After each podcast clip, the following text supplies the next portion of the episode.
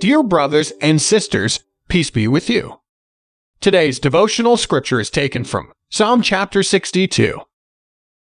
For the director of music, for Jeduthun, a psalm of David.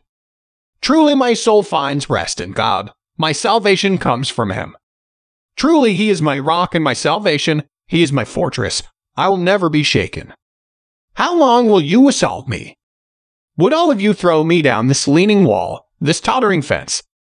Surely they intend to topple me from my lofty place. They take delight in lies. With their mouths they bless, but in their hearts they curse. Yes, my soul, find rest in God. My hope comes from him.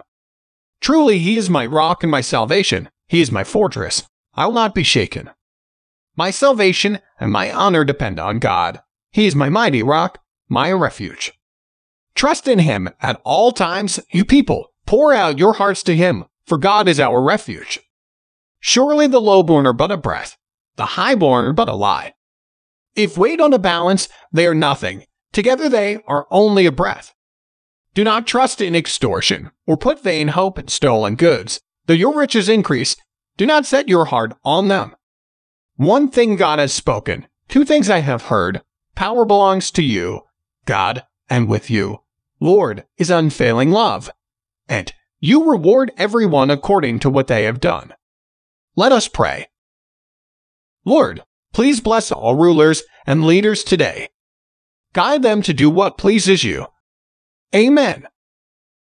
May you love God and enjoy Him forever. Today's devotion is brought to you by Growing Faith at Home Ministries.